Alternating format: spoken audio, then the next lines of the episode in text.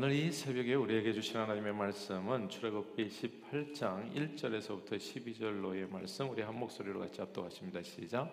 모세의 장인이며 미디안 제사장인 이드로가 하나님의 모세에게와 자기 백성 이스라엘에게 하신 일, 곧 여호와께서 이스라엘을 애굽에서 인도하여 내신 모든 일을 들으니라. 모세의 장인 이드로가 모세를 돌려보냈던 그의 아내 십보라와 그의 두 아들을 데리고 왔으니 그 하나님의 이름은 게르솜이라. 이는 모세가 이르기를 내가 이방에서 나간 애가 되었다 하며 하나의 이름은 엘리에셀이라. 이는 내 아버지 하나님이 나를 도우사 바로의 칼에서 구원하셨다 함이더라. 모세의 장인 이드로가 모세의 아들들과 그의 아내와 더불어 광야에 들어와 모세에게 이르니 곧 모세가 하나님의 산에 진친 곳이라 그가 모세에게 말을 전하되 내 장인 나이드로, 나 이드로가 내 아내와 그와 함께한 그의 두 아들과 더불어 내게 왔노라.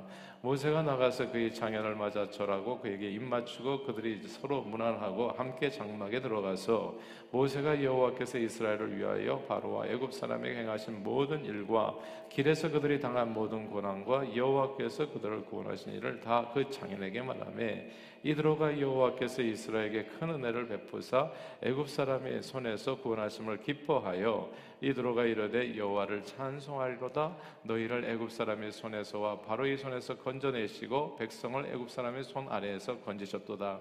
이제 내가 알았도다. 여호와는 모든 신보다 크심으로 이스라엘에게 교만하게 행하는 그들을 이기셨도다 하고 모세의 장인 이드로가 번제물과 희생제물들을 하나님께 가져오매 아론과 이스라엘 모든 장로가 와서 모세의 장인과 함께 하나님 앞에서 떡을 먹으니라. 아멘. 오늘 본문은 감격적인 이산 가족 상봉의 예, 그런 아, 장면입니다. 그런 장면에 관한 이야기죠. 아, 한때 애굽의 왕자였던 모세는 혈기방장했을 때 자기 동족을 괴롭히던 애굽인을 쳐 죽입니다. 그래서 바로에게 미움을 받아서 도망자 신세가 되지요. 멀리 멀리 도망을 칩니다. 미디안 광야로까지 아, 가서 이제 그곳에 한 우물가에 앉아서 이제 쉬고 있게 되어집니다. 자, 그런데 그곳에서 마침 그 앞에서 이제 불우한 일을 목격하게 되죠. 자, 이 미디안 땅에는 이드로라고 하는 사람이 살았는데 그는 미디안 족속의 제사장입니다. 옛날에는 어느 지역이든지 다 신들을 섬겼잖아요. 각 나라마다 가보면 다 나름대로 신들을 섬기고 그러니까 각 민족마다 다 신들이 있었는데 이 미디안 족속에서도 아마 자기네들이 섬겼던 어떤 민족 신이 있었던 것 같아요. 그 민족 신, 이방 신을 섬기는 다시 말해서 우상을 섬기는 그런 제사장으로서 이 미디안 땅에는 이드로라는 사람이 있었던 겁니다. 근데 이 이드로에게는 어, 딸들이 자식이 있었는데 아들이 없었어요. 근데 옛날에는 힘쓰는 아들들이 사실 재산이었습니다. 왜 아들들을 그렇게 찾았냐 하면 그 농사 짓는 세상이었기 때문에 다 어떤 뭐 양을 치든지 뭘 하든지 다 힘을 써야 되는 그래서 힘을 써가지고 이제 먹거리를 벌어오는 그런 일이에요. 또 전쟁이 벌어졌을 때도 이게 남자들이 싸우잖아요. 여성들이 싸우기는 좀 어렵지 않습니까? 그래서 아들이 옛날에는 아, 남전 여비보다도 아들이 가치가 더 좋았었던 거죠, 사실. 그래서 옛날에는 이 힘쓰는 아들들이 살림 미천이었기 때문에 이들은 이들은 이제 아들을 누구나 다 아들을 기대하면서 자식을 낳는데 아 이게 딸을 낳는 거예요 첫 번째 딸을. 그래서 또 그 다음에 또 자식을 낳았는데 또 딸이 나온 겁니다. 그래서 이드로가 딸이 둘이 됐어요. 근데 또 딸을 낳은 거예요 글쎄 세 딸을. 근데 이드로가 이렇게 딸을 낳기 시작해서 몇 명까지 딸을 낳은지 혹시 아세요 성경에 성경에 딸, 딸, 딸, 딸, 딸, 딸, 딸 해가지고 일곱 딸을 낳습니다. 그러니까 일곱 딸을 낳고 이제는 이제 더 이상 이제 아내가 또 네. 그래서 일곱 딸을 낳은 그러니까 딸 부잣집이었어요 이 집이. 딸이 좋은 점이 굉장히 많습니다. 근데 아들보다 딱 하나 단점이 있다면 아마 힘이 약한 거. 그러나 딸밖에 없는 집이라 딸들이 아들들이 하는 모든 일을 다 해내야 했었지요. 그래서 그 딸들이 아버지 양떼를 양떼를 치고 그 양떼에게 물을 먹이러 모세가 쉬고 있었던 이제 우물가로 내려온 겁니다. 그런데 그들이 우물에서 물을 길어서 양떼를 먹이려고 하자 다른 이제 남자들이죠 대부분이 이제 목자들이 와서 이제 여자들이니까 가볍게 보고 행패를 부리고 그들을 힘으로 쫓아내려 했었던 겁니다. 그때 마침 우물가에서 쉬고 있었던 모세가 이제 그 광경을 목격하게 됩니다. 그런데 모세가 누굽니까? 애굽의 왕자였고 칼솜씨가 좋잖아요. 예. 그래서 모세가 딱 칼을 뽑아가지고 그 목자들을 뭐 1대 어, 뭐 10인가요? 1대 20인가요? 그 많은 목자들을 혼자서 다 물리쳐 버린 거예요. 예. 뭐 목자들이 양만 젖제 사람과 싸워본 적이 있어요. 근데 모세는 사람까지 죽여본 사람이잖아요. 모세를 이길 수가 없는 겁니다. 그래서 다 물리치고 정말 아, 이렇게 예, 그 미디안 제사장의 딸들을 도와서 양떼에게 물을 먹이는 것을 끝까지 지켜보고 도와줍니다. 이제 미, 디안 제사, 제사장 이드로는 늘 아들이 없어서 한없이 아쉬움이 많았었는데 가정에 바른마귀가 없었잖아요. 근데 모세가 자기 딸들을 도와주었다는 말을 듣고 너무 기뻐서 그를 집으로 초대하고 그에게 함께 살기를 요청합니다. 이제 이 오갈 데 없는 모세가 그 청을 갖다가 뭐 이게 불감청 고소원이잖아요. 감히 청할 수는 없지만 이렇게 해주니까 얼마나 고마워요. 그래서 서로가 윈윈이 됐던 겁니다. 한 사람은 아들이 없어서 외로웠어, 좀 이렇게 힘들었었고, 한 사람은 갈 곳이 없었는데 이제 윈윈이 돼가지고 함께 동거하게 됩니다. 그리고 동거하는 과정에서 이들로는 또 모세가 행여나 또 이렇게 딴 마음을 품을까봐 자기 딸을 얼른 줘가지고 대릴 사위를 삼는 거죠.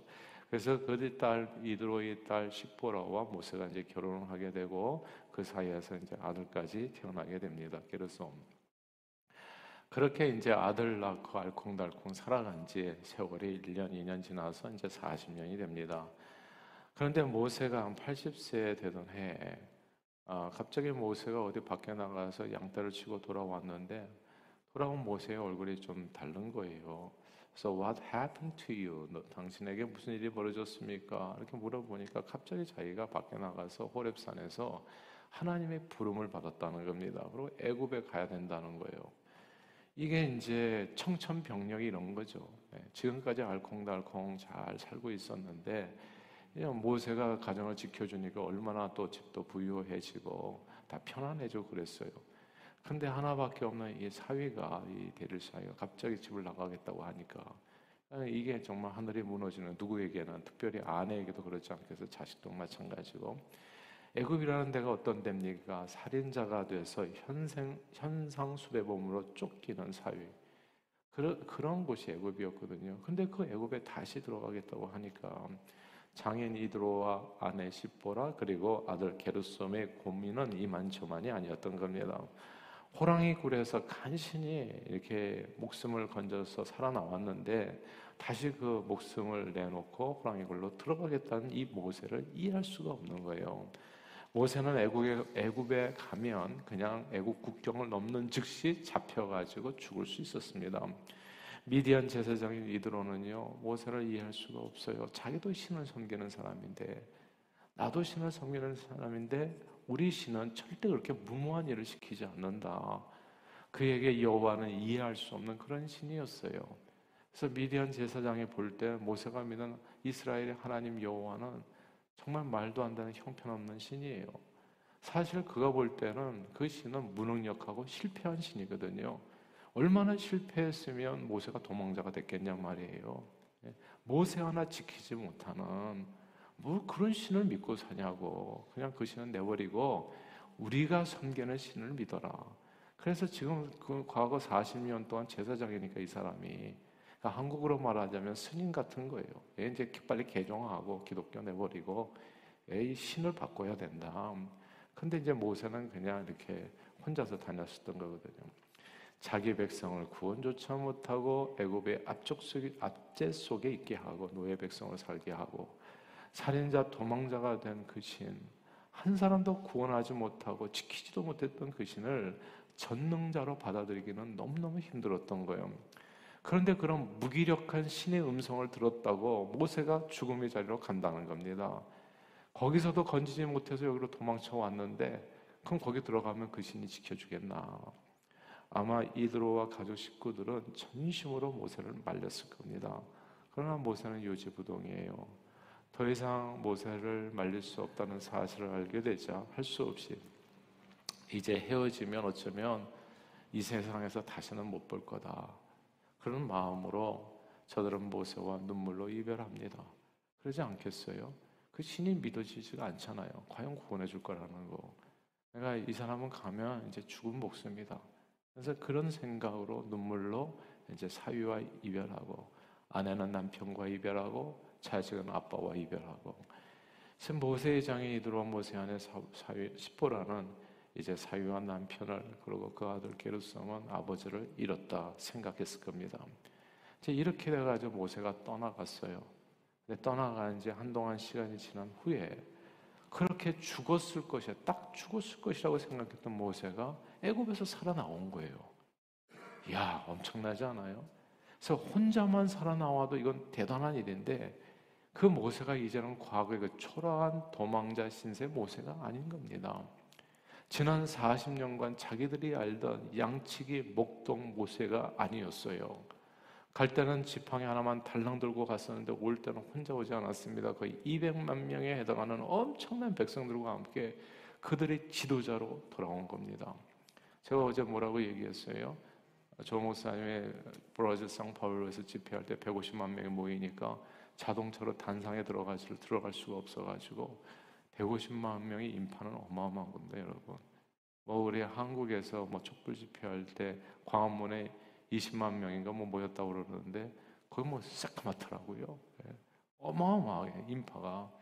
근데 이게 200만 명이면 그 안에 어떻게 들어가냐고 예, 헬리콥터 타고 들어가지 않으면 그러니까 모세가 더 이상 자기들이 알던 그런 목동 모세가 아닌 거예요.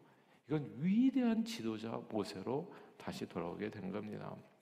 이 엄청난 구원의 역사, 도저히 보면서도 믿을 수 없는 이런 구원의 역사를 모세의 장인 미디안 제사장 이드로가 목격하게 되면서 이드로는 할 말을 잃었습니다.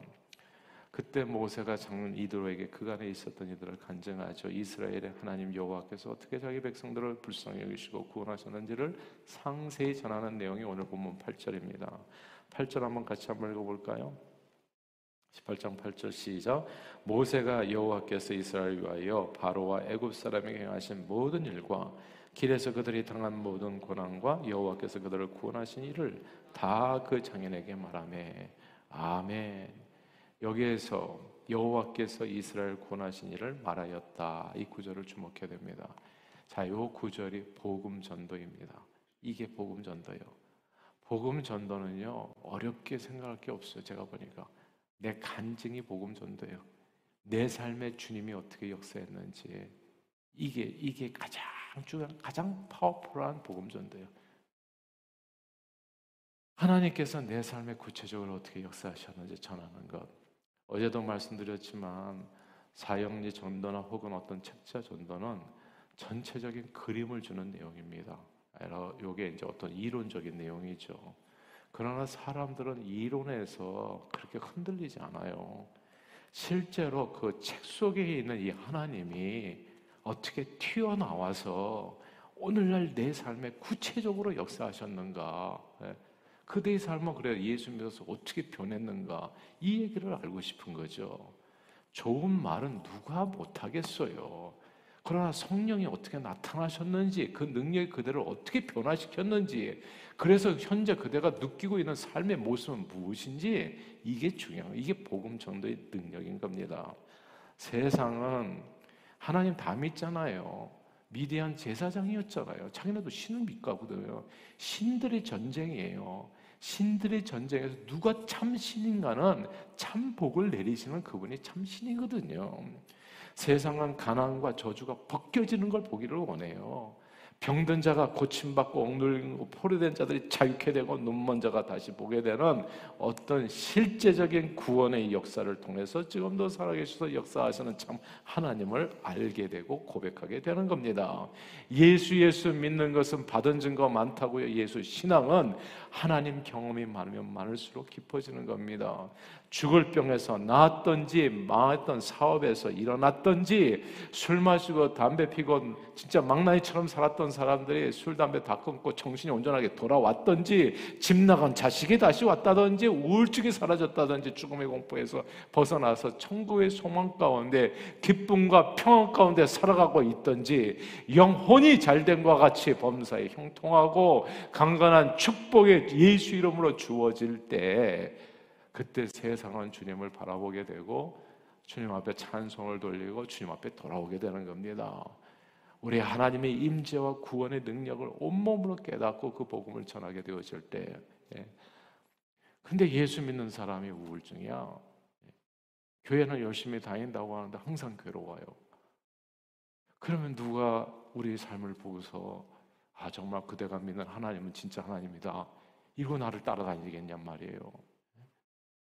그러니까 오늘 본문에 주는 얘기가 정말 큰 얘기가 있는 거예요. 주님을 마음을 다해 예배하고 예수님을 내 삶의 첫째 자리에 모시고 전심으로 주님의 몸된 교회를 섬겼을 때 하나님께서 내 삶에 어떤 역사를 이루어 주셨는지를 한 번이라도 경험하게 되면요. 사실 백문이 불여일견이라고 그의 믿음은 반석 위에 서요.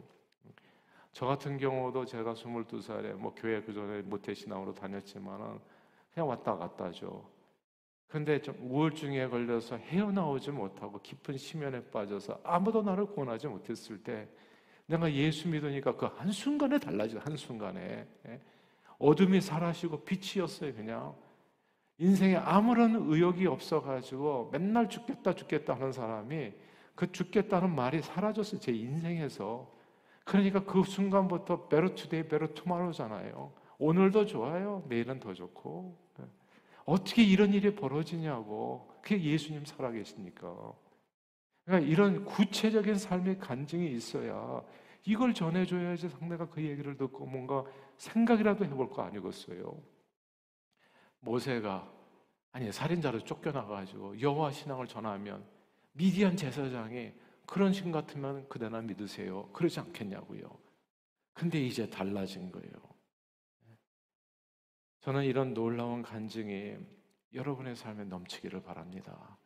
그 넘치는 간증으로 복음을 힘차게 전할 수 있게 되기를 주 이름으로 축원합니다. 저희가요, 저희 가정이 예전에 이게 이제 부도가 나서 완전히 망했었잖아요. 망해가지고 망했을 때는 정말 저희 어머니만 이제 예수를 믿었는데 복음을 전해 아무도 안 믿어. 그냥 다 불교인이었어요. 아예 그런 신 같으면 너나 믿어라. 예. 아, 이렇게 된 거예요. 그런데 이 정말 이 죽을 수밖에 없는 상황 속에서 오직 하나님의 은혜로 기도하면서 모든 삶이 변했어요, 진짜. 저희 아버님이 무직으로 계시다가 취직하게 된 것도 저희 어머니가 취직을 시켰어요. 진짜 이거 말도 안 되는 일인데요. 그러니까 진짜 저희 아버님 입장에서는 진짜 충격이에요. 그러니까 항상 이렇게 좀 본인 생각에는 본인이 그래도 더 나은 분이다라는 생각으로 세상적인 시각에서. 아 그런데 부족하다고 생각했는데 그분이 맨날 기도하니까 기도대로 다 되네. 기도대로. 그러니까 이거를 한 번 두 번일 때는 우연으로 생각해요. 근데 우연이 계속 겹치니까 이게 필연이잖아요 하나님 앞에 계속 기도하니까 하나님께서 계속 이루어지는 거예요 그러니까 이걸 보면서 옆에 있는 우리 저희 아버님 형제분들이 다 예수 믿고 권사님 장로님 다 되셨어요. 그분들이 권사님 장로님 된 게 무슨 자영리 전에서가 아니에요. 뭐 그, 그것도 필요하죠 때로는. 근데 하나님께서 하시는 일을 보니까 내가 너를 보니까 우리 저기 제가 지금도 기억해요. 우리 할머님 계셨는데 나중에 권사님으로 소천하셨는데 불교의 독실한 보살이셨죠. 근데 어느 날 저희 어머니께 얘기하는 걸 제가 들었다니까요. 내가 너를 보니까 하나님이 살아계신 걸 알겠다. 네가 믿는 신이 진짜다. 내가 오늘부터 예수 믿을게. 그러니까 이게 진짜 증거라고요. 이런 증거가 여러분의 삶에 넘치기를 주님 이름으로 축복합니다. 모세의 실제적인 간증을 듣잖아요. 이드로가. 그러고 나서 고백합니다. 그 얘기가 오늘 11절이에요. 보세요. 11절. 11절 시작. 이제 내가 알았도다. 여호와는 모든 신보다 크심으로 이스라엘에게 교만하게 행하는 그들을 이기셨도다 하고 아멘. 요게 이제 내가 알았도다. 요 여기다 밑줄을 쳐야 됩니다. 여호와의 신은 모든 신보다 크다. 예. 내가 믿는 그 신보다 그 대 신이 진짜 신이라는 것을 인정합니다라는 뜻이에요. 이제는 예. 이게 얼마나 대단한 얘기냐 하면 이들어는 모세의 말과 그와 이런 구원의 역사 그리고 그 눈앞에 지금 수백만 명이 있는 거잖아요. 200만 명이. 예. 이건 진실로 하나님밖에 할 수 없는 일. 전능하신 참 하나님을 이제 내가 알았도다 고백하게 되는 겁니다. 그리고 이어지는 말씀에서 번제물과 희생점을 하나님께 드리며 이스라엘 백성들과 함께 하나님을 예배합니다. 이방신을 섬기는 제사장이 여호와 하나님을 섬기는 성도가 된 겁니다. 이건 정말 놀라운 일이에요. 이건 마치 독실한 주제스님이 큰 절을 짓고 말이지. 예.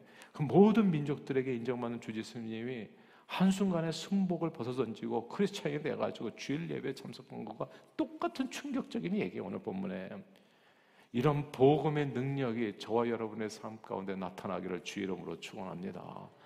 하나님께서 우리 삶을 축복해 주셔서 아무도 부인할 수 없이 이건 진짜 하나님밖에 할 수 없는 일. 내가 당신을 보니까 정말 하나님 살아계시면서 인정할 수밖에 없습니다. 이런 고백이 나와야 되지 않겠어요? 정말 우리 부모님을 보니까 자식들이 스스로 우리 부모님을 하나님 살아계신 걸 인정할 수밖에 없습니다. 나와야 되지 않겠어요? 그럼 우리들도 입으로 간증해야 되지 않겠냐요? 애들 데려다 놓고 우리가 명절 때나 같이 만나서 무슨 얘기를 하냐고 도대체. 할 얘기는 딴 것 없어요. 이드로 앞에서 던 모세가 했던 얘기. 예. 무슨 차를 뭘 좋은 차를 샀다. 이런, 이게 다 쓸데없는 얘기고요. 정말 하나님께서 내 삶에 무슨 역사를 했는지를 아이들에게 얘기해 줘야지. 너가 모르는 얘기를 해줄게. 하나님께 기도했을 때 하나님께서 내 삶을 이렇게 축복하셨단다, 얘들아. 예. 너희들도 예수 믿으면 이런 놀라운 역사가 있는 것이다. 그리고 남편과 아내와 자식도 형제들에게도 이 얘기를 해줘야 되잖아요. 소중한 사람들에게. 하나님이 살아계시다는 그 복음의 전도의 그 능력이 그때 나타나는 겁니다. 하나님께서 우리의 삶을 축복해 주셔서 우리에게 임한 모든 축복이 살아계신 하나님을 나타내는 실제적인 도구로 사용돼서 이 세상 다른 우상신들을 섬기는 제사장들까지도 예, 모두 예수 믿어서 구원을 얻도록 그렇게 삶으로 인도하는 저와 여러분들이 다 되시기를 주님 이름으로 축원합니다. 기도하겠습니다. 하나님 아버지, 오늘도 우리 삶의 구체적인 주의 임재와 능력으로 놀라운 구원의 역사를 베풀어 주시는 주님을 찬양합니다. 그러나 주님 주신 은혜를 마음에만 담아두지 않고 늘 입술을 열어서 그 주님을 증거하여 아직 주님을 모르는 많은 이들을 주님 앞으로 인도하는 복음의 일꾼으로 쓰임 받는 저희 모두가 성령 충만하게 해 주시고 참복으로 축복해 주옵소서 예수 그리스도 이름으로 간절히 기도하옵나이다. 아멘.